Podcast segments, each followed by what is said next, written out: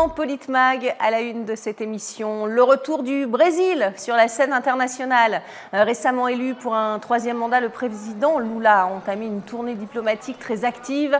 De l'Argentine aux États-Unis, puis en Chine et en Europe. Le président est allé en Espagne, au Portugal, euh, puis à Londres, où il a assisté au couronnement du roi Charles III. Le dirigeant de gauche qui compte bien peser dans les relations internationales et il veut parler à, à tout le monde de ses intérêts économiques, bien sûr, mais aussi et surtout de paix dans le monde. Ces prises de position pour un règlement du conflit en Ukraine ont été commentées dans le monde entier. Le président Lula qui promet de remettre, je cite, son pays au cœur de la nouvelle géopolitique mondiale, ce sont ses mots, après l'isolement du Brésil sous son prédécesseur Jair Bolsonaro. Écoutez. O Brasil está de volta. Le Brésil est de retour, avec la volonté de contribuer à nouveau à la construction d'un monde plus développé, plus juste et plus respectueux de l'environnement. E ambientalmente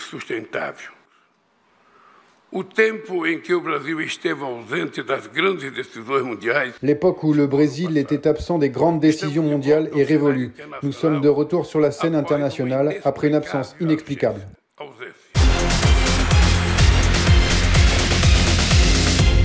Et pour en parler avec moi sur ce plateau, Didier Maisto, ancien patron de Sud Radio et journaliste indépendant. Bonjour Didier Maisto. Bonjour Magali, bonjour à tous. Face à vous François Coq, essayiste et analyste politique. Bonjour François Coq. Bonjour Magali, bonjour à tous. Parmi nous également Gamal Abina, cofondateur du mouvement des droits civiques. Bonjour Gamal Abina. Bonjour Magali, bonjour tout le monde. Et notre invité Fabien Lassalle Humez, journaliste et spécialiste de l'Amérique latine. Bonjour François Lassalle Humez. Bonjour Magali. Merci beaucoup d'avoir accepté notre invitation.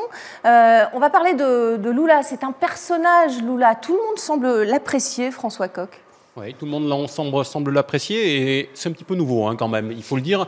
N'ayons pas la mémoire courte, souvenons-nous quand même qu'il y a quelques années, Lula a été honni euh, d'absolument euh, tous les bien-pensants de France et d'ailleurs, qui euh, font partie de ceux qui ont contribué à le jeter euh, en prison, qui ont accompagné Mmh. ce, mou- ce mouvement et qui ont essayé de justifier ça à l'international. Et puis, M. Bolsonaro est arrivé, et donc il fallait bien reprendre la main par rapport à M. Bolsonaro, et finalement, euh, Lula est aujourd'hui paré euh, de toutes les vertus. Alors la chance qu'on a, c'est que M. Lula a effectivement bien des vertus, euh, mais il va falloir examiner ce qui est aujourd'hui de l'image du mythe et Ouais. ce, qui est, de, ce qui relève de la réalité. En tout cas, c'est une figure internationale majeure. Tout le monde le connaît finalement, le, président Lula, Didier Maisto. Oui, et puis euh, c'est vrai, euh, il a eu deux premiers mandats euh, centrés, je dirais, sur la politique intérieure. Et puis lui-même ne cache plus ses ambitions. Je pense que ce, mandat, après cette interruption momentanée de l'image et du son, j'ose dire, ce mandat, il l'a placé lui-même sous le signe du retour du Brésil sur la scène internationale. Et c'est vrai qu'il il a une bonne image dans le monde entier. Euh, c'est un peu l'homme avec qui euh, tout le monde veut parler. Une image de sage. On peut parler, enfin, voilà. Pas forcément sur toutes les questions. Euh, le Brésil a des intérêts économiques importants, aussi bien avec la Chine à côté, mais aussi avec l'Europe. Et donc, il a décidé de siffler la fin de la récréation. Et je dirais, ce qui a changé, c'est sans doute qu'après l'époque Bolsonaro, qui, était, qui avait une politique très dure, hein, y compris sur le plan écologique, euh, Plutôt etc. iso- iso- isolationniste d'ailleurs. Voilà. Lui, euh, il a bien fait. Il n'est pas dans la démagogie. hein. Il dit, euh, écoutez, voilà, regardez, euh, on nourrit quand même pas mal de la planète, hein, puisque commerce de viande, commerce de soja, agriculture, etc. En tout cas, c'est une image consensuelle qu'il a. Voilà, il dit, nous, on arrête. Très bien, on est prêt aussi à changer de modèle, mais Mm. aidez-nous. Et donc, il est dans ce deal, je dirais, avec le reste euh, du monde. Et c'est pour ça qu'il est écouté, parce qu'il est, d'une part, c'est une figure connue. Deuxièmement, il est euh, raisonnable. Et troisièmement, il arrive avec euh, des propositions de médiation Ouais. dans les conflits euh, On va voir ça en détail. D'abord, euh, d'abord euh, Gamal Abina, ce- cette image de- du président Lula, d'un président qui promeut la, la- la paix, notamment dans le monde, est-ce qu'elle est justifiée selon vous? Un petit peu, c'est quand même un homme qui renaît de ses cendres. hein. Il a été mis en prison, il a été vraiment poursuivi dans les proportions abyssales. Il y a eu l'extrême droite qui a pris le relais derrière lui. Par contraste, évidemment, aujourd'hui, on est d'accord que Lula passe par un héros, c'est pas difficile. C'est un homme qui préserve la planète, hein. il ne veut pas qu'on détruise l'Amazonie. C'est un homme qui a, fait, euh, qui a proposé euh, de jouer la médiation entre de façon un petit peu offensive entre la Russie et l'Ukraine. Et surtout, c'est un homme qui a l'image du vieux sage. Je veux dire, euh, plus grande puissance euh, sud-américaine, il fait partie des BRICS, c'est pas rien. Euh, premier pays lusophone et le plus important en termes numériques, je crois que c'est 120 millions d'habitants. Euh, c'est un pays qui, a, qui est de gauche et qui a insufflé un mouvement de gauche en Amérique du Sud, qui a libéré littéralement beaucoup de pays sud-américains de la, de la barbarie des généraux qui étaient tenus par, par les États-Unis, littéralement, on peut en parler comme ça. Et c'est un homme qui a été dé- décrié, c'est vrai de le rappeler, c'est bien de le dire, François, euh, sur le fait qu'on a voulu le salir littéralement sur des faits qui ne sont pas fr- franchement établis. Lui, d'ailleurs, et, et- et sa Et ça- successrice, hein, oui. faut pas l'oublier, Dima, qui a, qui a pris cher aussi. ouais, va- va- donc on ça pour dire, c'est un homme, c'est un euh, personnage haut en couleur qui pèse et qui sait qu'il pèse. Alors parce pèse, on va le voir. euh, Est-ce que c'est que c'est le cas, euh, Fabien Vassal-Lumez Est-ce que bon, il, est- il est- on le voit partout, euh, le président Lula, mais pèse-t-il vraiment dans, dans- dans les relations internationales, selon vous? Bah, son ambition, c'est de, de faire du Brésil euh, la- le pays du Sud le plus, le plus influent. Et euh, il veut vraiment redonner au, au Brésil euh, sa place sur la scène internationale, parce qu'en fait, pendant quatre ans, sous Bolsonaro, en gros, le Brésil avait, à part Netanyahou et Donald Trump, n'avait aucun, aucun allié. C'était complètement décrié. Et à l'époque où, où Lula était, était président, dans les années 2000, déjà, il y avait une, une vraie diplomatie euh, assez, euh, assez ambitieuse. Et là, ils sont en train de. ils- Enfin, il l'a dit, le, le Brésil est de retour et, et c'est ce qu'il souhaite. Mm. Donc euh, aujourd'hui, je pense que c'est probablement le, le leader mondial le, le plus populaire. Et ce qui est fascinant, c'est que Le plus connu d'ailleurs. hein. le plus connu parce qu'il est là depuis longtemps, et puis euh, populaire parce que euh, que ce soit à Pékin ou à Moscou d'un côté, ou à Londres, Washington ou, ou Paris, c'est bien vu d'être avec Lula. Il a, il a cette position de, de médiateur et, et il est il est vu comme, euh, comme quelqu'un ouais, au-delà des, au-delà des clivages euh, qui, qui séparent les, les différentes puissances. Ouais, il Il y a une sorte de nouveau Mandela d'ailleurs. Je- Oui. Le, Un rappel, peu, le rappel est, exactement. est intéressant. Nelson Mandela, certains disent euh, le nouveau Obama. Vous êtes Ouais, d'accord plutôt Mandela. je- Oui, plutôt Mandela pour vous. Oui. En tout cas, c'est que- c'est quelqu'un qui voit bien que la situation est quand même euh, toujours compliquée. En tout cas, hein. il veut Au parler à Brésil- tout le monde. Ça, Au Brésil, la situation est toujours compliquée. Et donc, son mandat va être compliqué d'un point de vue de la politique Oui. intérieure. Donc, il va essayer de se focaliser et il va essayer de travailler sur la scène internationale sur trois aspects pour essayer de refaire euh, du Brésil une puissance euh, régionale au sein de l'Amérique latine, pour refaire du Brésil une puissance extrêmement importante au sein de l'ensemble de- des pays du Sud et notamment des BRICS. Et puis, il essaie de, de mettre, pour le coup, le Brésil sur la scène, sur le devant de la scène internationale. Il joue un petit peu ces, ces trois cartes. Et je pense qu'il faut examiner chacun de, chacun de ces aspects. Il y a toute la politique régionale. Au niveau des BRICS, quand même, le Brésil a de sacrées cartes euh, en main. Euh, il y a Lula, aujourd'hui, qui est à la tête du pays, mais il y a également Dilma Rousseff, l'ancienne euh, Absolument. présidente, qui a pris la tête La tête de la, de la Banque, Banque des, BRICS. Et ça, la Banque des BRICS, Ça, on va- on va le commence à peser, parce qu'il y a des aspects économiques on va extrêmement en parler. importants qui font peur à l'Empire américain. On va en parler, mais je voudrais d'abord, vous l'avez dit, euh, Gamal Abina, on va d'abord parler de, de l'Ukraine. hein. On se souvient de, de sa déclaration qui a surpris et, et mis en colère aussi les, les Occidentaux et Kiev en particulier, quand il a suggéré euh, le 6 avril dernier de laisser la Crimée à la Russie. Euh, il, a, il a estimé que le président Zelensky ne pouvait pas tout vouloir et il a réitéré d'ailleurs ses propos quand il était en, en Espagne, le président Lula, en affirmant qu'il ne servait à rien de dire qui a tort, qui a raison entre Kiev et Moscou. Regardez. Personne ne peut mettre en doute le fait que les Brésiliens condamnent la violation territoriale de l'Ukraine par la Russie. Cette erreur a eu lieu, la guerre a démarré. Il ne sert désormais à rien de dire qui a raison, qui s'est trompé. Désormais, ce qu'il faut faire, c'est mettre fin à cette guerre. Voilà, commentaire euh, Didier Maïsto. Est-ce que c'est est -ce c'est une parole de sage? Oui, il y a beaucoup de finesse dans cette parole. Il, il- il dit euh, bon, ok, on- le Brésil a condamné euh, l'attaque russe. euh, Oui, mais il prône euh, pour une, une paix rapide en tout cas. Eh bien, après, il n'est pas dans le manichéisme. Mm. Et effectivement, un, ça a été dit, il se positionne sur la scène internationale.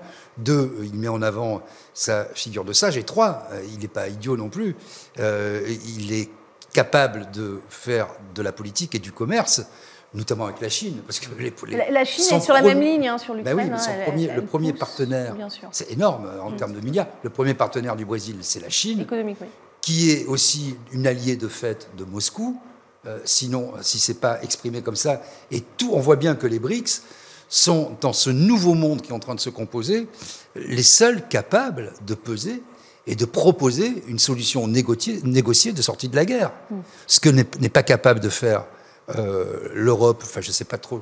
ce que signifie Pas l'Europe. capable, en tout cas, pas de volonté jusqu'à présent. L'Europe Le et à la terme de remorque. paix n'est- n'a été prononcé que par la Que- Chine ou par le Brésil, par des pays des BRICS. Voilà. Pour l'instant, les pays euh, dits occidentaux Ne parlent que de ne guerre. sont pas encore dans un, on considère que le moment de la paix n'est pas encore venu et qu'il n'est pas, que ce n'est pas le moment de commencer à discuter des conditions de celle-ci.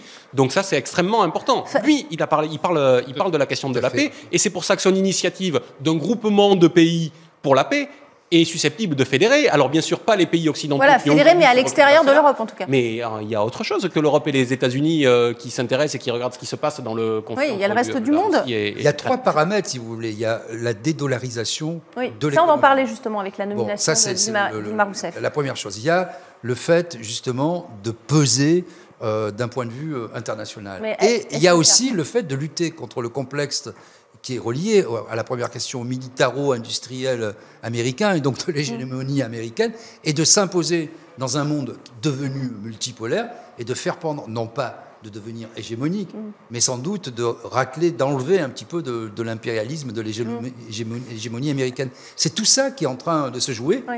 avec, semble-t-il, quand même, un certain succès, puisque euh, vous avez vu que quand euh, Monsieur euh, Lula parle, la Russie écoute, la Chine écoute. Ces propos sont euh, relayés euh, dans propos tous les médias. relayés, Euh, voilà. Fabien Lassalle sur, sur son désir, en tout cas, de, de- de peser dans la médiation entre la, la Russie euh, et l'Ukraine, est-ce que c'est un, un désir d'émancipation aussi par rapport à la politique euh, agressive américaine, décrite comme telle en tout cas?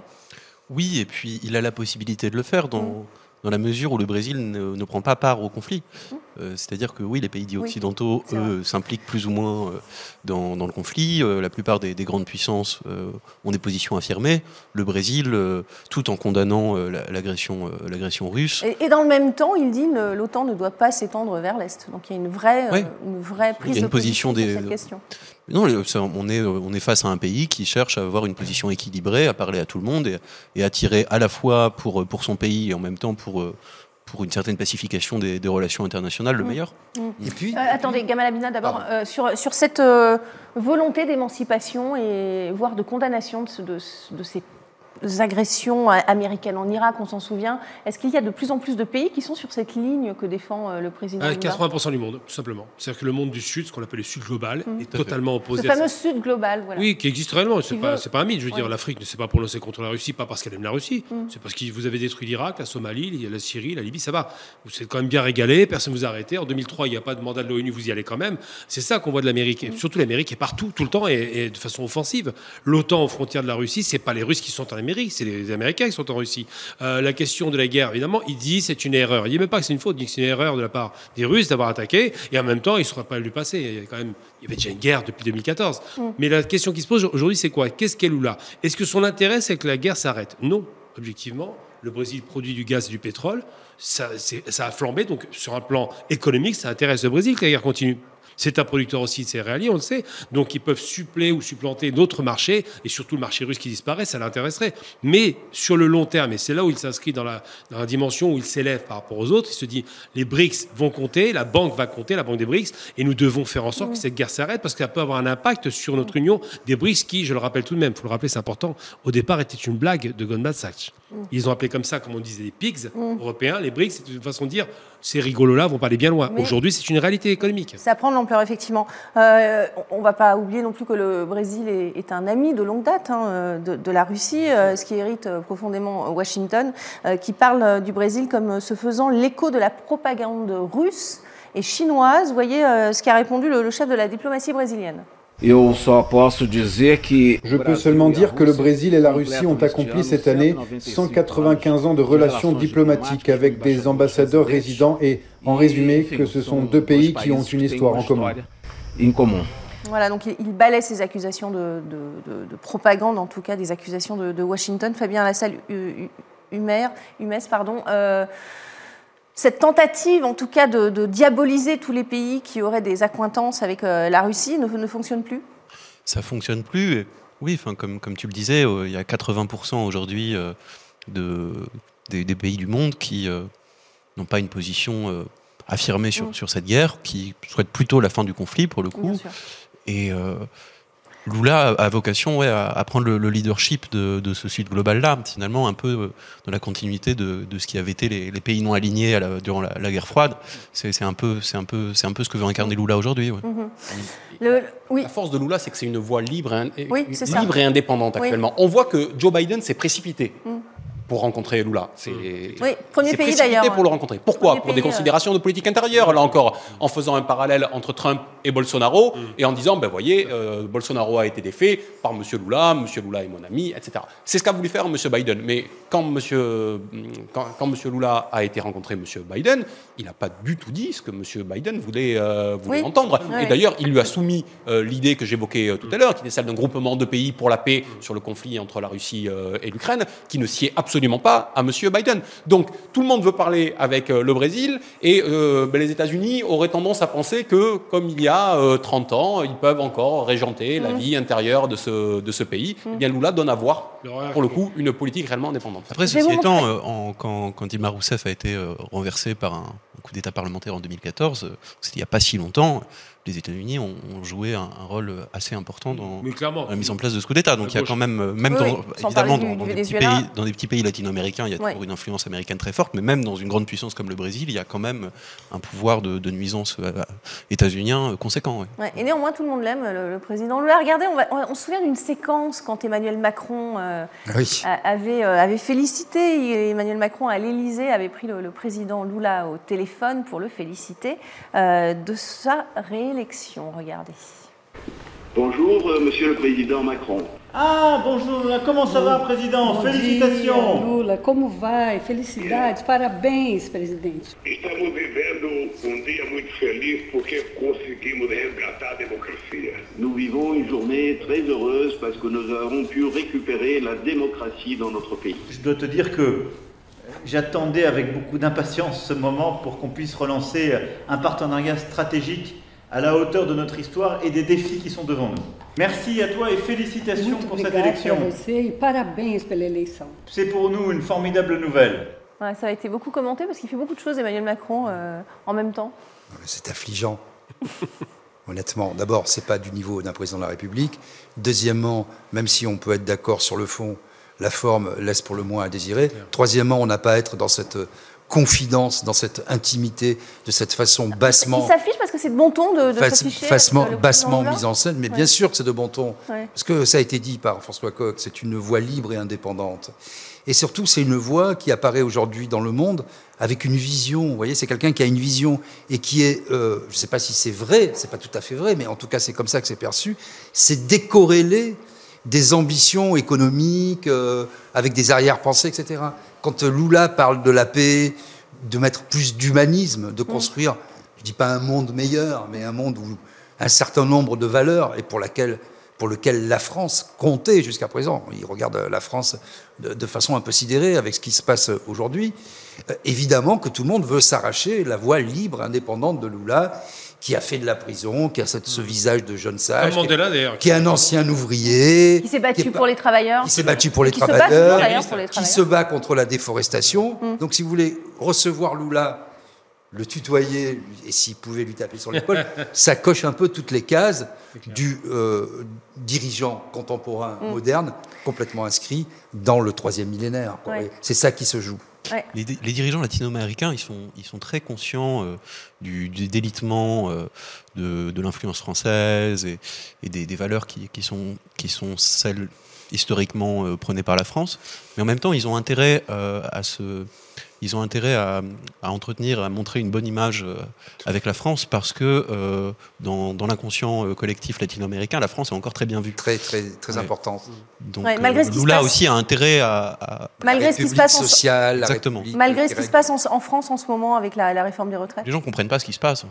Justement, ils ne comprennent pas ce qui se passe.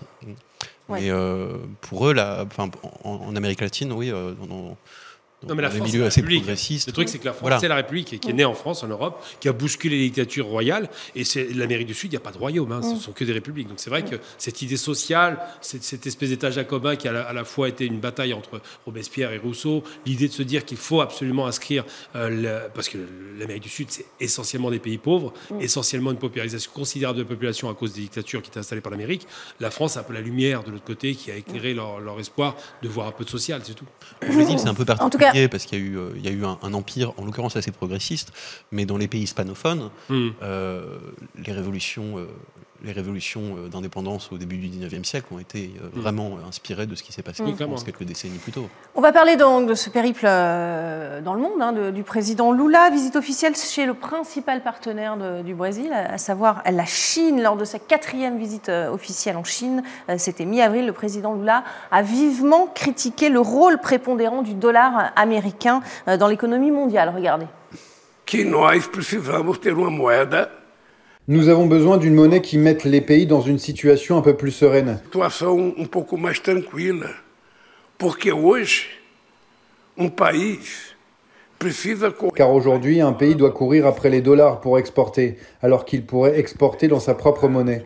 Et les banques centrales pourraient certainement s'en charger. On, en parlait, François Coq. Donc, c'est ce désir d'émancipation euh, envers le, le dollar, euh, véritable euh, outil politique pour le coup, euh, le dollar? Bah, on sait que l'Empire américain tient par deux choses, par Ouais. la puissance du complexe militaro-industriel qui était évoqué et par la, et par la puissance euh, de, de- de projection de son armée, Mm. qui est représentée aux quatre coins de la, de la planète. Et puis le deuxième aspect, qui est euh, au moins aussi important, c'est la question du, euh, du dollar, qui régit l'ensemble des, des échanges. Et quand il y a quelques années, les BRICS ont commencé à faire émerger l'idée que ben, finalement, dans un certain nombre d'échanges, ils allaient pouvoir se passer euh, du dollar. Effectivement, à l'époque, tout le monde leur a, Ouais. leur a ri au nez. Et on voit qu'aujourd'hui, ben, ces choses-là commencent à se mettre en place. Et le voyage en Chine euh, de Lula avait notamment cet, euh, cet objet-là. Mm. Il faut savoir que les plus gros échanges entre des pays du Sud sont entre le Brésil et la Chine, Ouais. justement. D'ailleurs, avec une balance commerciale euh, euh, excédentaire pour le, pour le Brésil vis-à-vis de la Chine, je crois que tout le monde ne peut pas, se- Euh, peut pas, peut s'en prévaloir. C'est vrai, Eh et, bien, et nettement excédentaire. en fait. On parle de Nettement excédentaire. 150 milliards Et- de dollars par an. C'est ça. Et justement, ce qu'ils proposent, euh, les uns et les autres, c'est-à-dire la Chine et le, et le Brésil, c'est d'ouvrir maintenant une ligne de compte qui serait euh, en, en monnaie locale, euh, soit en yuan, soit en réal, ou, ou- ou Mais les deux, déjà le cas, pour justement s'affranchir du dollar. Et donc, à partir du de ce moment-là, vous euh, mettez les États-Unis de côté et vous pouvez nouer un tout nouveau type de relation. Vous êtes en train de refonder, l'air de rien, l'ensemble des relations internationales. On va voir d'ailleurs les, les images, je vais vous laisser parler, Didier Maisto, mais euh, à. Shanghai, on reste sur la Chine, à Shanghai, il y a eu euh, l'intronisation justement de l'ex-présidente euh, de gauche du Brésil, Dilma Rousseff, à la tête de la Banque des BRICS. Euh, François Coq nous en a parlé. Euh, Banque des BRICS, donc les BRICS, je le rappelle, groupe euh, émergent euh, qui réunit le Brésil, la Chine, l'Inde, la Russie et l'Afrique du Sud. Euh, C'est une image euh, importante, cette, euh, ce désir en tout cas d'émancipation du dollar. Euh, Didier Maisto, mais est-ce que c'est euh, crédible? C'est justement ce que j'allais dire. Oui, Voilà, c'est crédible. c'est pour ça que je vous pose la question. Ouais, parfait, quelle synchronicité. Euh, non, mais cette, cette banque des BRICS, elle est, elle est très importante. D'abord d'un point de vue symbolique, pour des questions aussi de politique intérieure, puisque ça permet euh, euh, à Mme Youssef de- d'être recasée, je dirais, intelligemment, puisque la société brésilienne est quand même très divisée, très morcelée. Enfin, il y a vraiment En encore plus, deux c'est une blocs. femme, donc c'est Voilà. toujours un bon signal. Mais, Elle a mais- nommée ambassadrice à Paris. euh, voilà, absolument. Mais ce qui est important, c'est que d'abord, il y a beaucoup de fonds, hein, il y a plusieurs milliards de dollars.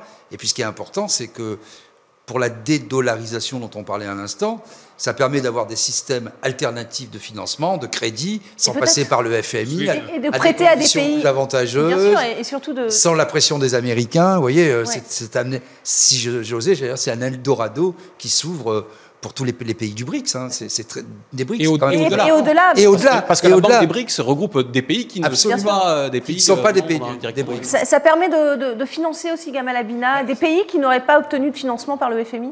Déjà, ça permet de les financer, mais surtout, c'est une banque de développement. C'est pas la Banque mondiale ou le FMI, Fonds monétaire. C'est une banque de développement. C'est-à-dire que l'objectif de cette banque, les visées, c'est le développement des pays du Sud. Et surtout, on passe pas nécessairement par le dollar. On va commencer à libeller des comptes euh, dans d'autres monnaies. qui sont- L'Argentine a adopté le yuan pour payer. euh, Ben, L'Argentine, qui est bah, c'est bien d'en parler parce que le Brésil vient au chevet de l'Argentine, qui à nouveau C'est est déjà frappé par une hein. crise. Ouais. Et il propose, voilà, c'est voilà, et il propose de, de travailler sur ces questions-là. C'est quand on évite le dollar, on évite évidemment la mémise américaine, on évite, on évite la Banque mondiale, le FMI, on évite le diktat Mm. de dire si si vous faites des réformes, ces fameux fonds, oui, on vous prête de l'argent. On vous prête, et si vous ne le faites pas, bah, vous n'avez pas Voilà. accès à ça. On évite ça, le chantage. Voilà, c'est un chantage réel. Et là, pour le coup, cette banque de développement euh, qui s'inscrit dans une démarche effectivement de développement ne conditionnera pas les prêts à, ce- à ce genre de choses qui sont des questions de droit de liste qui, dans les pays du Sud, ne veulent rien dire aujourd'hui. Donc, c'est ce qui fait que ça va vraiment changer la donne. C'est intéressant de noter quand même la, la question de l'Argentine. À la fin des années 90, au début des années 2000, euh, c'était le syndrome argentin avec les casserolades déjà. hein. Et euh, une dette qui n'était plus euh, possible d'honorer. Un, Même le État- service de la dette. Le pays a un fait faillite, État, hein. un État en faillite. Euh, et euh, effectivement, la mainmise d'États étrangers avec des comptes en banque complètement limités, puisque les gens ne pouvaient même plus retirer euh, euh, le minimum vital, c'était enfin, très euh, limité. Donc voilà un exemple concret. Je ne sais pas si le, le système bancaire français ou européen sera sans doute plus solide que le système argentin, mais vous voyez, la mise en défaut d'un État est toujours possible, et le service de la dette, à un moment, quand ça devient le premier budget de l'État, ce qui est prévu pour nous bientôt, en 2026 ou 2027, pose un certain nombre de problèmes, surtout si vous êtes autant amputé par l'abaissement de la note, La dégradation. la dégradation de la note par Fitch notamment. Fabien Lassalle Humez, votre sentiment sur euh, ce, ce désir, en tout cas, de s'émanciper du dollar? Sur le, sur le dollar, ça, ça va dans, ça va dans, dans- dans le sens de l'histoire, puisqu'on C'est- a un réaliste affaiblissement du, Ouais. du- du- du poids des États-Unis euh, dans, dans les relations économiques mondiales. Euh, par contre, sur, euh, sur la banque euh, des BRICS, ce qui, ce qui est difficile d'imaginer de- depuis l'Europe, c'est à quel point le FMI est une, une organisation haïe Oui, dans l'ensemble du, Sud. J'étais à Beyrouth il y a quelques semaines. Il y avait des, des tags dans, dans toutes les rues. IMF, donc FMI en anglais, International Motherfucker.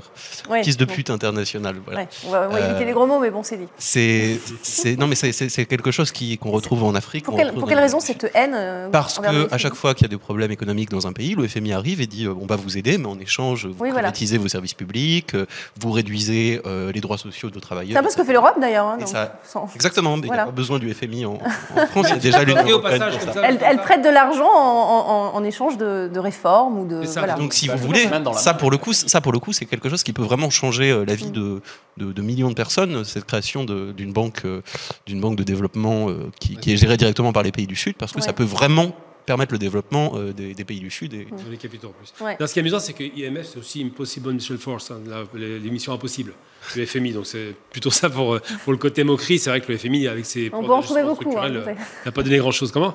Oui, on peut en trouver beaucoup. euh. Oui, mais cela est pas mal, parce que vraiment, Ouais. la mission impossible, c'est vraiment en plein dedans. Quoi. Faites un plan de réajustement, vous, vous détruisez Mais Est-ce que ça l'économie. fonctionne quand euh, le jamais. FMI demande des, des condi- que les conditions soient respectées? Est-ce qu'on on a des, des Ah oui, la paupérisation, c'est une catastrophe sociale. Ouais. Ça, ça fonctionne. L'Argentine, c'est un Oui, exemple bah, vu, typique, là. Oui, justement. oui, c'est, donc c'est la population qui trinque à chaque fois. L'Argentine, mais, c'est aux quatre coins de la planète. C'est-à-dire que l'Argentine, mais plus près de nous, c'était c'était la Grèce. La Grèce. Enfin, on parlait de la Commission euh, européenne, de l'Union européenne et de la Banque centrale euh, européenne qui travaillaient main dans la main avec la Banque mondiale et le Fonds monétaire international pour euh, mettre la corde au, cou des, euh, des Grecs il y a euh, maintenant de cela 7 ans. D'ailleurs, le- contre-exemple du FMI, ce qui est intéressant, c'est le docteur Mahathir en, en Indonésie ou en Malaisie, je ne me rappelle plus, qui a dit nous ne suivrons pas les prescriptions du FMI, nous allons laisser filer les déficits pour relancer l'économie. Ben, Figurez-vous que ça a marché avec la crise de 98, donc il n'y a Ouais. pas de problème. Des pays émergents qui, qui créent aussi des monnaies locales hein, pour essayer Absolument. de, de- de s'en sortir. Euh, Didier Mesto, un- il reste une minute si vous voulez euh, un commentaire sur euh, cette dédollarisation du monde. Est-ce que c'est euh, réaliste? Bah oui, c'est réaliste. De toute façon, euh, elle est en cours. Euh, J'allais dire, c'est comme C'est inexorable. Ben oui, c'est comme un bilan, ça se constate. Alors on peut toujours le commenter. En tout cas, cette dédollarisation est en cours. Euh, les pays euh, dits émergents qui ne le sont plus euh, tout à fait ne sont plus dupes. À l'ère aussi des réseaux sociaux, une, une- une information qui circule beaucoup. Les réseaux sociaux ont beaucoup de, de défauts, mais au moins l'information circule. Euh, et puis, euh, je pense qu'il y a une, des disparités sud-nord qui sont devenues criantes euh, aux yeux des gens du sud. Et on le voit avec les différentes COP, notamment, c'est un des aspects, puisque la déforestation est, Oui, on va en parler dans la et- et deuxième voilà, est, partie. un, est un problème euh, crucial euh, avec l'Amazonie, etc.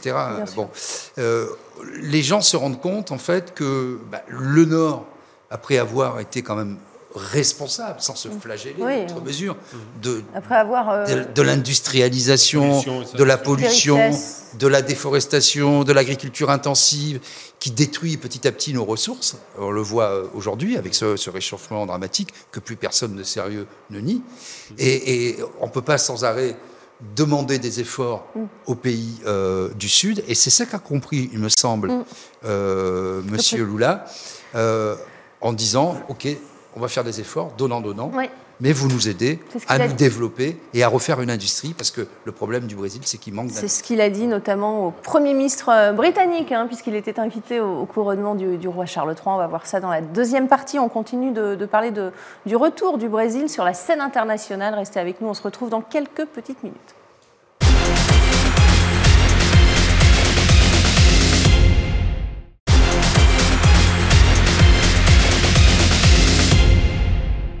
Bienvenue dans la deuxième partie de Politmag. On continue de parler du Brésil et du grand retour de Lula sur la scène internationale. Le président brésilien qui veut peser euh, dans les relations internationales au niveau géopolitique, mais également au niveau euh, climatique. Le président Lula qui veut défendre euh, évidemment l'Amazonie, qui est en proie à la déforestation, avec, vous allez le voir, des images dramatiques où des véritables cratères se sont se sont formés euh, à cause de cette déforestation euh, à tout craint, une politique qui avait été prônée par son euh, prédécesseur, Jair Bolsonaro.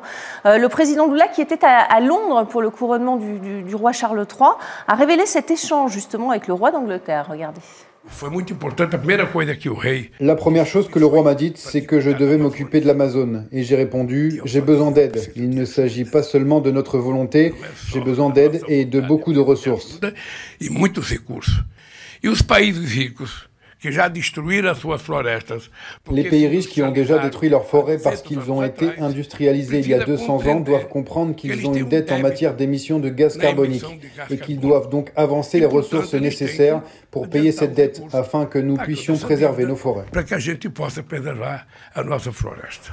Voilà, donc Lula chargé d'une mission par le roi Charles III de euh, promouvoir, en tout cas essayer de, sauvegarder euh, l'Amazonie, euh, François Coq, c'est un enjeu extrêmement important. Ouais, on voit que Lula est assez fin dans son mm. intervention, justement. Il, nous renvoie, il renvoie euh, les, pays industrialisés à leur passé et au fait qu'ils n'ont pas de leçons à, à, donner au Brésil et que les Brésiliens considèrent que l'Amazonie est leur propre patrimoine. Enfin, pour un Brésilien, c'est difficilement entendable euh, qu'on déclare que l'Amazonie est le patrimoine mondial de l'humanité. Tout ça, c'est ce qu'avait dit Emmanuel, Emmanuel, Macron. Hein. Bien sûr, c'est ce qu'avait dit Emmanuel Macron, mais l'Amazonie, c'est sur le territoire essentiellement brésilien. Euh, mm. Et donc, les Brésiliens veulent se saisir eux-mêmes de la question. Mais ils disent, si vous ne voulez pas qu'on fasse n'importe quoi et que finalement on fasse ne serait-ce que la même chose que ce que vous, vous avez fait avec vos mm. propres forêts, il faut nous en donner les moyens. Et ça rejoint ce qu'évoquait tout à l'heure Didier Maisto. C'est-à-dire que euh, l'industrie et l'économie euh, brésilienne aujourd'hui est quand même très spécifique, très tournée vers l'exportation, vers euh, l'agriculture. Et il faut la faire muter, réindustrialiser et industrialiser le pays. Et pour ça, il y a besoin de moyens, et les moyens qui seraient donnés permettraient d'éviter d'aller vers une politique qui empiéterait sur, euh, sur l'Amazonie. Puisque l'agriculture veut dire déforestation, puisqu'il faut des, terrains évidemment pour, euh, pour l'agriculture, donc en contrepartie, pour ne pas déforester, il faut peut-être, euh, il a raison le président Lula, de demander des compensations. Oui, bien sûr, mais ce qui est très important, je trouve, c'est que... On va voir les images des cratères d'ailleurs causés par la, la déforestation. C'est énorme. Non, mais ce qui est important, c'est de comprendre que des hommes politiques tels que Lula, à quel point ils sont importants pour l'avenir de l'humanité. Pas de faire de la politique, d'être dans le camp du bien ou du mal? Il y a des hommes politiques aujourd'hui, comme euh, euh, Bolsonaro, c'était un bon exemple, qui parlent à un camp et qui disent moi c'est l'agroalimentaire, moi la planète. Bah, c'est une réalité économique pour le pays aussi. Voilà, hein. la planète, j'en ai rien à faire. Les relations euh, inter-États, j'en ai rien à faire. Oui, mais la planète parce que euh, il y a aussi les impératifs économiques du pays. Bien sûr. Non, non, non. Les impératifs économiques euh, d'une certaine classe brésilienne, qui est celle qui possède l'essentiel des richesses, qui est en gros celle des éleveurs de bœufs et, et, de l'armée. Donc pour vous, c'est pas, pas, pas un sujet. Pardon. Alors deuxième ça, c'est vrai. Mais même s'il y a des impératifs, je dirais. On, voit les images, regarde, c'est impressionnant. Hein, c'est impressionnant, mais évidemment, mais ce qu'il faut bien comprendre, c'est qu'aujourd'hui, sous la pression d'hommes politiques tels que Lula, on va petit à petit, le, et c'est pour ça que tous les, les, gens se précipitent, comprennent qu'on ne peut plus avoir de politique égoïste parce qu'on est sous les yeux du monde, parce que la planète se réchauffe, parce que la déforestation euh, est une fait disparaître des villes. Parce qu'il y a des, de, de, de, de l'émigration énorme qui ne va cesser de se développer, qu'elle soit écologique, euh, mmh. notamment vers les États-Unis, économique, notamment euh, vers les États-Unis, et qu'on ne pourra pas construire des murs et, et qu'ils soient symboliques ou en dur pour sans cesse repousser la misère. Et donc, je pense que c'est un rééquilibrage qui est en cours. Il ne faut pas être naïf, il ne faut pas être angélique. Ça va être compliqué, ça va être long. Euh, refaire une agriculture et une industrie et remettre de, de, replanter des forêts, c'est un processus qui demande du temps, avec les populations autochtones qui ont mmh. été massacrées, euh, déportées, oui. humiliées, expropriées en tout cas. Expropriées. Mmh. Donc euh, voilà, c'est tout ça qui est en mmh. train de, de, se nouer. Donc il y a une prise de conscience, euh, je dirais, c'est pas du mondialisme, mais il y a une prise de conscience mondiale qu'on est tous maintenant plus ou moins liés. Bien sûr, on l'était avant par des liens économiques, militaires, etc. Mais aujourd'hui, il y a des liens qui sont exogènes, qui sont naturels, mmh. euh, qui, qui, nous dépassent et qu'il faut bien envisager. Et je pense que M. Lula, de ce point de vue, est sans doute le mieux placé pour porter cette parole. Entendu, en tout cas, puisque le, le Premier ministre britannique euh, Sunak, euh, Rishi Sunak, lui a, lui a octroyé déjà euh, 92 millions d'euros. Il lui a promis, en tout cas, 92 millions d'euros pour, pour l'Amazonie. Euh, un vrai enjeu, euh, c'est vrai, c'est un des. Lula est un fervent défenseur, en tout cas, de euh, de l'écologie tout en sauvegardant ses intérêts économiques C'est un, moyen de pression parce qu'il n'a pas détruit la forêt hein, quand il était aux commandes. Puis j'ai envie de dire que même si le, le nouveau roi est un fan d'écologie, et c'est vrai, il ne s'en cache pas, il y a une réalité, il faut parler des chiffres qui vont faire mal. Parce il ne l'a pas forcément défendu, c'est ce que vous voulez dire hein Non, ce n'est pas, pas, le fait qu'il le défende quand pas, c'est que quand il dit ça, bah, il dit ce que tout le monde pense. Hein, il ne faut pas, faut oui. pas sur l'Amazonie. C'est simplement pour expliquer que les arbres créent de l'oxygène pour qu'on respire. Donc c'est simplement tout le monde qui se tire une balle dans le pied. Oui. Mais euh, il faut se rappeler de ce qu'on a fait en Europe. Ce massacre l'Europe, c'est quoi? C'est l'Angleterre est un parking géant. Il y a 8% de couverts forestiers. La France est difficilement à 20%. L'Allemagne est un bon élève. Il a fait 35%. Donc un tiers du territoire est une forêt, mais tout le reste de l'Europe, c'est quasiment des territoires secs qui ont été coupés, alors que c'est des territoires dans, en climat tempéré. Lula, il rappelle juste que vous avez saccagé votre territoire, que vous êtes les plus gros pollueurs de la Terre, que vous êtes riches, que vous êtes bien installés, et que vous demandez à nous de faire des efforts sur l'écologie, ce qui est quand même un véritable, c'est un confort de vie pour le Nord, pas pour le Sud, et qu'aujourd'hui, eh bien, on met en balance, on ne touche, mais il touchera pas l'Amazonie, mais il faut nous aider à, à, trouver une solution alternative pour faire de la richesse. Et c'est vrai que ça a été évoqué tout à l'heure, euh, c'est 1% des Brésiliens les plus riches qui détiennent 99% des, euh, du territoire ouais. en termes de richesse. Donc il y a un déséquilibrage. Mais là où, là où il est fort, c'est de dire que les pollueurs ne sont pas les payeurs aujourd'hui. Il a raison. Mmh. Aujourd'hui, les pollueurs ne paient pas. Les États-Unis, c'est 25% des gaz, des, des, des gaz d'émissions à effet de serre qui détruisent la planète. Eux, ils ne sont pas inquiétés par ces questions-là. Si on était un peu équilibré dans le monde, on fera en sorte que, qu'on respecte ce que le GIEC dit. Il faut planter pour qu'on s'en sorte de ce, de ce réchauffement climatique. Et j'ai eu l'occasion d'en parler plusieurs fois. Il faut planter 15 milliards d'arbres par an et pas les couper. Aujourd'hui, on coupe 15 milliards d'arbres mmh. par an. C'est ça la réalité. Donc, comment voulez-vous qu'on puisse respirer à minima et baisser la température si on ne fait pas ces efforts venant du Nord? Je le précise tout de même. Le Sud ne fait que subir. Mmh. C'est un principe qui est inscrit dans le droit international, notamment qui est prévu par l'accord de Paris, celui de la, la COP 21, c'est-à-dire la compensation euh, par les pays euh, du Nord des pays du Sud pour qu'ils puissent se développer oui. tout en préservant. Il n'y a, a, pas vraiment eu d'avancée là-dessus. Ah hein. Ça a été euh, une déclaration de principe, mais euh, en réalité, euh, les, les, pays du Nord sont, se, se, sont engagés, mais où est, où est la, la concrétisation de, ce, de ces promesses? Bah, pour l'instant. Le problème, c'est qu'il n'y a, a, rien qui permet de, de contraindre. On peut dire, beaucoup de promesses, pas beaucoup de dons. Hein. Enfin, vous évoquiez ouais. les 92 millions qui ont été promis par les. C'est toujours des promesses. Alors après, c'est des effets d'annonce. Hein, 92 millions, ça a l'air beaucoup comme ça. C'est oui. C'est quand même pas grand-chose. Et je vous rappelle que j'évoquais tout à l'heure la visite de, de M. Lula auprès de M. Biden. M. Biden n'a jamais promis pour les États-Unis que 50 millions d'euros, c'est-à-dire une piécette, honnêtement, mm. au regard de ce que sont les, euh, les enjeux. Et, en, et au regard de ce qui est dépensé pour la guerre. En demandant en face énormément d'efforts sur l'Ukraine, voilà, sur... Euh, Justement, sur... rappeler que la guerre d'Afghanistan a coûté 1000 milliards. C'est plus facile d'encourager la guerre que de préserver la Tout planète. À fait, oui, 1000 milliards. Vous vous rendez compte le chiffre faramineux 1000 milliards, vous, vous, vous garantissez effectivement l'écologie pour, pour 10 ans. Mm. Alors, il y a une grande première également, euh, Lula, qui a légalisé six nouvelles réserves autochtones. Le peuple indigène de la forêt amazonienne attendait ça depuis, euh, depuis cinq ans. Euh, Est-ce que c'est une annonce, une bonne nouvelle, selon vous, Fabien Lassalle Humez? Ah bah, Tout ce qui peut participer à la préservation des, du mode de vie des communautés indigènes va dans le bon sens. C'est ce ouais. qu'ils réclament. Et, et enfin, ça, fait, ça fait au moins 10 000 ans que, que ces peuples vivent sur ces terres. Donc Ouais. c'est un peu, un peu leur droit. C'est eux qui ont été colonisés. Mm. Et, la politique de Jair Bolsonaro sur les indigènes a été désastreuse? C'est plus que, elle a été criminelle. Ouais. Euh, Il y, a, il y a eu des, il y a eu des, des dizaines de, de- de leaders euh, indigènes qui ont été assassinés.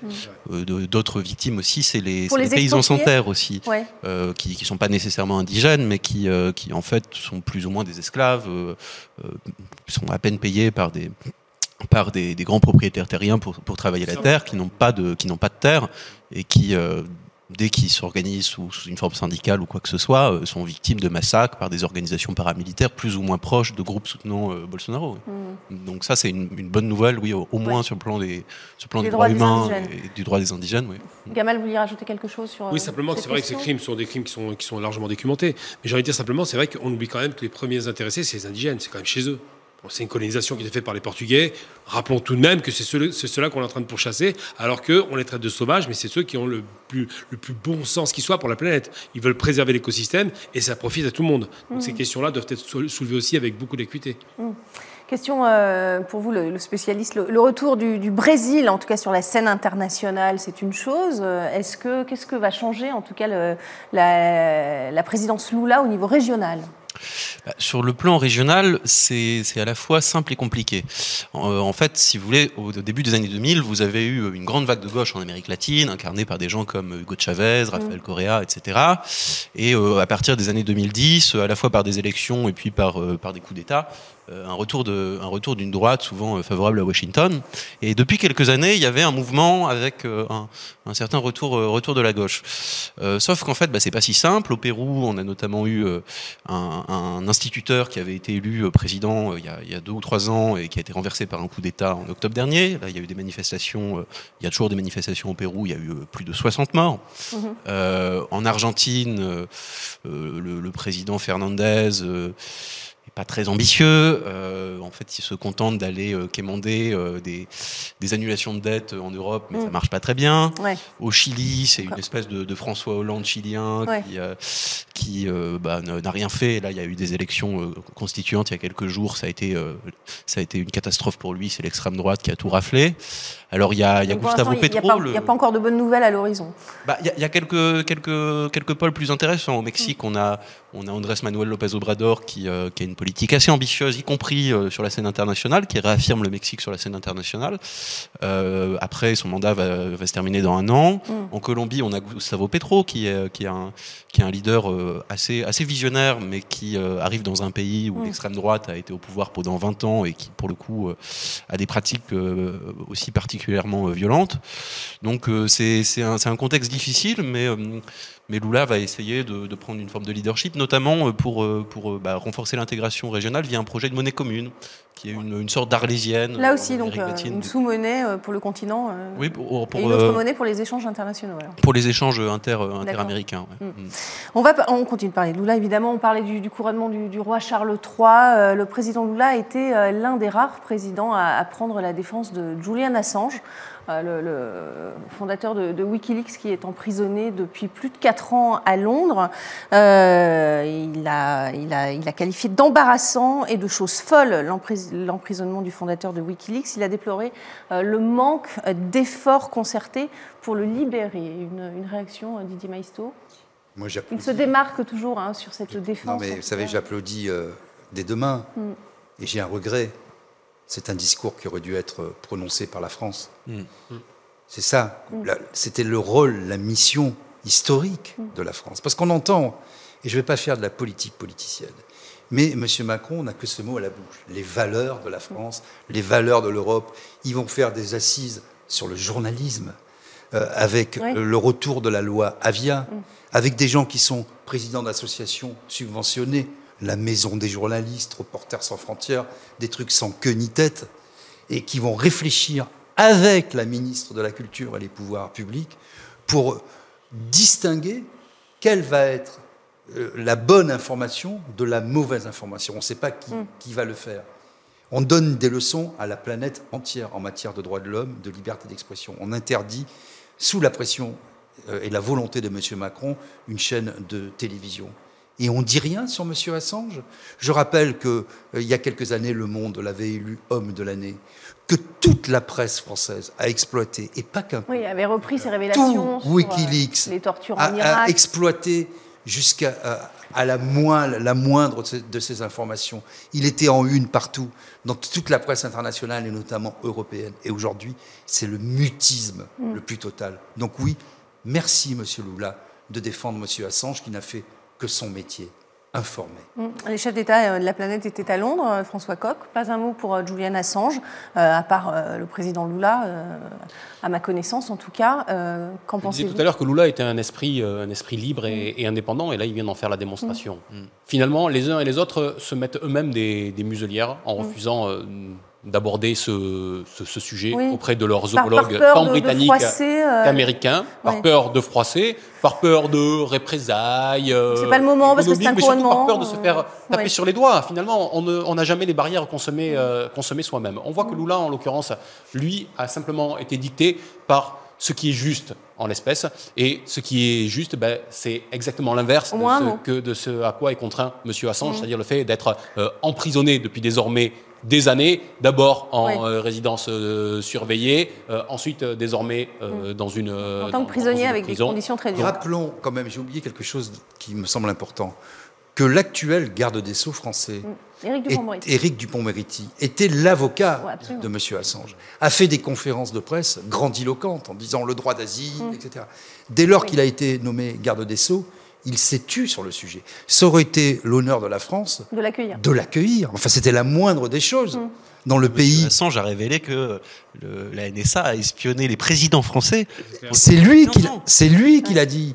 Et vous voyez, quand on, a ces histoires aujourd'hui de fuite, euh, de, de téléphone, enfin, c'est lunaire alors que le président français, le Premier ministre et l'ensemble des, enfin en tout cas les ministres les plus importants ont été écoutés par la NSA. Et ça a été euh, euh, rapporté devant la, mission, la commission d'enquête euh, par M. Fillon, mm. qui, lorsqu'il a été interrogé en disant Moi, je fais ce que je veux de ma vie, je peux vendre des rillettes sur la place rouge, il a dit Moi, je sais, en tout cas, ce que je sais, c'est qu'avec le président Sarkozy, on a été continuellement écouté pendant cinq ans. Par les États-Unis. Qui et Les exactions, toutes les images qu'on a vues en Irak et ailleurs, de la part de l'armée américaine, qui euh, la première armée du monde et qui donne des leçons. Qui, à qui on doit ces images hmm. Moi, je suis, je suis vraiment révulsé, choqué Par, par, ce silence. Oui, euh, Gamal Abina, je vais vous poser la même question, mais je, euh, vous allez voir la, lettre qu'a écrite Julian Assange de sa prison de, de Belmarsh à Londres. Il a écrit une lettre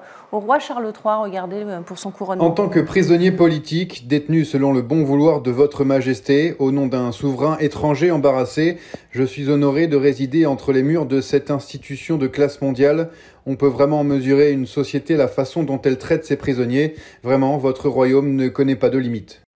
Voilà, ce sont les mots de Julian Assange de sa prison pour le couronnement du roi Charles III. Un, commentaire, euh, Gamal Abina? Simplement, c'est qu'il faut aller jusqu'au bout de la logique. Hein. pourquoi est-ce qu'aucun de ces chefs d'État n'a eu le courage, parce qu'on parle de courage, mm. de dire que c'est inique d'attaquer un homme qui a révélé des choses qui étaient iniques, en l'occurrence l'espionnage, les massacres, Abu Ghraib, bien simplement ce sont des lâches il faut utiliser le terme, ce sont des lâches. Parce qu'il a, je, remets dans le contexte quand même, parce que les États-Unis lui reprochent d'avoir dévoilé des secrets défense. Secrets défense, alors on est loin du secret défense, puisqu'ils vont espionner les autres, on ne connaît pas dans la défense. mais là, en l'occurrence, les, documents. Euh, oui, bien sûr, je remets défense. mais hein. dans tous les cas de figure, ce ne sont pas des secrets défense, ce n'est pas la sécurité américaine qui est en jeu, c'est leur méthode qui est dénoncée. Et c'est pas pareil, on n'est pas dans la défense, c'est de l'offense. Ils ont été espionnés des pays étrangers, ils ont. Non, mais c'est pas, pas, sur l'espionnage en particulier, les documents révélaient aussi des conversations entre soldats américains ça, c'est une façon de, justifier. Hein. Oui, c'est une façon de justifier, soi-disant, qui mettait en insécurité, de justifier qu'ils le poursuivent. En vérité, les États-Unis se croient le gendarme du monde, ils l'ont été longtemps malheureusement, et les autres chefs d'État européens qui devraient au moins parler, ça leur coûte quoi? Voilà, il pourrait y avoir un mot en tout cas. Voilà, ils ne font même pas. International. Mais le problème, en termes de prestige international, un pays comme la France gagnerait beaucoup euh, à soutenir quelqu'un comme M. Et RSF en France, c'est quand même RSF, c'est le premier à en parler. Non, mais logiquement, ça devrait être le cas. Non, mais la question, c'est toujours la même, c'est celle des valeurs. Absolument. On est, nous, on, est, on, a fait des valeurs absolues, liberté, égalité, fraternité, l'alpha et l'oméga de notre politique. Mm. C'est la, devise française, c'est la première ligne de notre constitution. Et le problème, c'est que comme les gouvernements ne respectent même plus leur texte fondamental, la Constitution, des gens qu'on appelle lanceurs d'alerte, ne devrait pas y avoir de lanceurs d'alerte. Il devrait y avoir des journalistes. Hmm. Mais bon, comme il n'y a plus de Bah, journalistes. Quand on est à l'intérieur d'une entreprise, c'est plus Voilà, facile non mais appelons ça lanceur des d'alerte. lanceurs d'alerte. Non. Euh, Qu'est-ce qu'il a fait, euh, Julian Assange? Il n'a il a pas dit euh, je vais condamner. Il a dit regardez au nom de quoi on fait la guerre à d'autres pays, regardez ce qu'on vous vend, vous, peuple du monde, Mm. et voilà les vrais documents, et voilà les vraies raisons pour lesquelles on fait la guerre. Et voilà comment on se conduit sur le théâtre d'opération. Il a fait œuvre utile pour l'humanité. Et puis nos amis américains, qui espionnent les amis, soi-disant. Euh, Lula a aussi euh, eu des termes assez forts dans son intervention. Il a notamment parlé de, de honte pour, euh, Oui. pour le Royaume-Uni. Et c'est assez pertinent parce que M. Assange est, est, euh, est citoyen australien. Mm. Donc l'Australie fait partie Oui, du absolument. Commonwealth. Le roi, Bien Charles, sûr. le roi Charles III est aussi roi d'Australie. Fervent, euh, Et d'ailleurs. on ne reproche pas à, à M. Ouais. Assange d'avoir divulgué des documents euh, britanniques. On reproche euh, à M. Assange d'avoir divulgué des, des documents, Documents des. États-Unis. Donc le, le- le Royaume-Uni euh, emprisonne pour le compte d'un État étranger euh, un citoyen dont, enfin, qui appartient à- au Commonwealth, ce qui, ce qui est En, particulièrement. en- en vue des accords, j'imagine, entre les deux pays. Mais euh, on va parler aussi de, de Jair Bolsonaro un petit peu quand même, hein, parce qu'il a eu quelques ennuis, euh, l'ancien président brésilien, perquisition de la, de la police à son domicile. Euh, elle a saisi son téléphone portable dans le cadre d'une enquête sur des allégations selon lesquelles il aurait euh, falsifié son carnet de vaccination Covid-19. Euh, regardez, euh, euh, on, va, on va voir si c'est grave ou pas. En tout cas, écoutez-le. E. L'objet de la perquisition et de la saisie au domicile de l'ancien président Jair Bolsonaro, le certificat de vaccination. Je n'ai pas été vacciné. C'était ma décision personnelle après avoir lu la notice de Pfizer. Foi. Le certificat de vaccination de ma femme a également été photographié. Elle a reçu le vaccin aux États-Unis, le vaccin Janssen.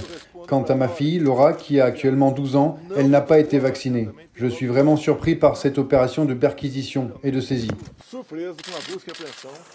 Est-ce que vous êtes surpris, euh, Didier Maisto enfin, Ça paraît, enfin, les, les faux certificats de vaccination, j'imagine qu'il y en a eu beaucoup, hein, mais, euh, Non, mais est-ce que c'est un prétexte euh, Oui. je, je dis ça par rapport aux émeutes de Brasilia. hein. Évidemment que c'est un prétexte qui est pas très malin. C'est peut-être le seul motif qui me rendrait M. Bolsonaro sympathique. Vous voyez Euh, Le fait de falsifier des documents de Non, mais vaccination. attendez, ah, c'est- c'est c'est même pas du tout avéré. hein. Non, mais c'est même pas du tout avéré, Ouais. mais évidemment qu'après ce qui s'est passé, oui. ce qui s'est passé au mois de janvier, bon, il y a, et je trouve que c'est que c'est honnêtement euh, pas très euh, intéressant, d'autant qu'après les, les- les émeutes de Brasilia, euh, finalement le grand gagnant c'était déjà Lula. Il s'en est sorti avec euh, une, uni- une unité renforcée. Les ultras Ouais, n'ont pas suivi. quand euh, même. hein. oui, mais n'ont pas suivi Bolsonaro. Vous voyez, quelque part, il, ça a basculé et tout le monde lui a reconnu d'être un peu ce ciment, ce garant de l'unité, même ceux qui le détestent, Ah. on lui a reconnu ça. Est-il vraiment ce garant, euh, selon vous, Fabien Euh, Il y a quand même deux Brésil aujourd'hui qui, s'affrontent. hein. Euh, Est-ce que, est que Lula est vraiment un ciment Et est-ce que ce genre de- d'action, par exemple, contre cette perquisition chez Jair Bolsonaro, ça, ça participe d'une chasse aux sorcières, en quelque sorte, après les émeutes du 8 janvier, ou pas? Bah, Sur la perquisition, euh, le motif est assez ridicule. Quoi. Il y a, Oui, c'est pour ça que je... je- Si vraiment il fallait euh, poursuivre M. Bolsonaro, il y aurait, il y aurait bien d'autres raisons de le faire. Euh, oui, Voilà. Effectivement, les persécutions à l'encontre des indigènes, des syndicalistes, Ouais. euh, la destruction de, de la forêt amazonienne, le non-respect de- d'un certain nombre de traités internationaux, etc. Euh, après, sur, sur Lula, bah, le, le- le Brésil est une société très polarisée. Mm. C'est-à-dire que ça fait euh, des décennies euh, qu'il y a un- qu'il y a une alimentation à coût de milliards de dollars par an d'églises évangélistes ultra-réactionnaires qui, euh, qui vraiment ont matrixé euh, une partie des Brésiliens, notamment les plus pauvres, Mm. ceux qui ont plutôt intérêt justement aux, aux politiques de Lula. Et euh, C'est pour lui faire payer sa politique anti-Covid à Jair Bolsonaro aussi? J'en sais rien. Sur le, sur le Covid, je ne sais pas. Euh. Mais, euh, mais oui, en tout cas, il y, a, il y, a, il y a- il y a- il y a une manipulation de l'information en Amérique latine qui est particulièrement forte. Dans les médias Euh, Par les médias, des, des- oui, enfin, beaucoup de beaucoup de beaucoup d'instrumentalisation des telenovelas, par Mm. exemple, et puis euh, dans les églises, etc., qui fait que oui, il y a- il y, a beaucoup de contre-vérités qui sont dites. Quel que soit le bord d'ailleurs. François Coq, un, un mot sur euh, cette surtout de la part de, de l'ultra-droite. De l'ultra-droite. Didier Maisto a raison de, de bien préciser que le 8 janvier est quand même une date de bascule importante au niveau à la fois de l'opinion, mais à la fois aussi des soutiens politiques, qui sont ceux qui aujourd'hui sont soit rangés derrière Lula, soit le laissent mener la politique qu'il entend euh, mener et qui hier étaient rangés, eux, par contre, derrière M. Bolsonaro. Il y a beaucoup de gens à la fois dans le pays, mais aussi dans le champ institutionnel et politique, qui ont décidé de cesser de suivre M. Bolsonaro après le, 8 janvier. Donc, M. Lula aurait, tout intérêt à capitaliser là-dessus, et d'une certaine façon, à ne pas vouloir judiciariser absolument la vie politique. Mm. C'est ce que Bolsonaro avait fait, euh, et c'est ce qui s'est passé au, Brésil toutes ces euh, dernières années, avec les tentatives d'impeachment euh, qu'il y avait eu, avec les tentatives de destitution. Et donc, peut-être que M. Lula devrait essayer d'affirmer la force qui est la sienne. Alors, j'entends et je, suis, je partage avec vous l'idée que c'est un pays aujourd'hui qui est extrêmement polarisé. Mais justement, à partir du moment où dans ce pays polarisé, un sentiment peut-être un petit peu plus agrégatif s'est manifesté après le, 8 janvier, je crois qu'il a ce terreau-là à essayer de cultiver. C'est ce qu'il fait sur la scène internationale. Je crois que la politique qui est la sienne de redonner une place importante au Brésil sur la scène internationale va l'aider à capitaliser et à ramener euh, et à embarquer les Brésiliens euh, derrière lui. Je ne suis pas sûr qu'il aura tant de choses en politique intérieure à leur offrir parce que la situation est beaucoup plus, euh, est beaucoup plus euh, complexe. Mm. Donc il faut, il faut sortir de mm. partout euh, de cette conflictualité à outrance qui est aujourd'hui qui, celle qui mm. régit l'ensemble des sociétés. Il nous reste peu de temps, malheureusement, il reste 50 secondes. Gamal Abina, une réaction sur cette perquisition? Bah, Déjà, très, ça m'a fait rire parce que les motifs sont ridicules, mais on a bien compris que c'était pour lui faire payer sur sa gestion du Covid. parallèlement à ça, il lui se veut la planche, mais il ne va pas lui faire ce que l'autre lui a fait. Il l'a mis en prison quand même, c'est pas rien. Puis surtout de rappeler que le Brésil, effectivement, est très, très polarisé parce qu'il est passé de justesse, Bolsonaro. Euh, oui, Lula. Euh, se, dire que c'est incroyable qu'il soit passé de justesse, alors c'est un pays qui était fracturé, qui était mm. violent. Et c'est vrai que le coup du 8, ce qui rappelle d'ailleurs ce qui s'est passé au Capitole, ça, ça a finalement soudé la, la population brésilienne autour d'un Lula contre un extrémiste. Parce que l'autre, c'est un extrémiste violent. Mm. La destruction de la forêt, les, les meurtres, les assassinats, les indigènes, ça, c'était absolument abject. Et puis les mm. ruptures des contrats internationaux. Tout ça, ça l'a isolé. Effectivement, bah, lui comme Trump, il se retrouvait tout seul. Trump est beaucoup mieux placé que lui, mais de toute façon, Bolsonaro est considéré comme quelqu'un de, très peu fréquentable en vérité. Ce sera le mot de la fin. Merci beaucoup. Merci à tous euh, d'avoir participé à ce débat. C'est la fin de, de Politmag et merci à vous pour votre fidélité. On se retrouve très vite dans Politmag.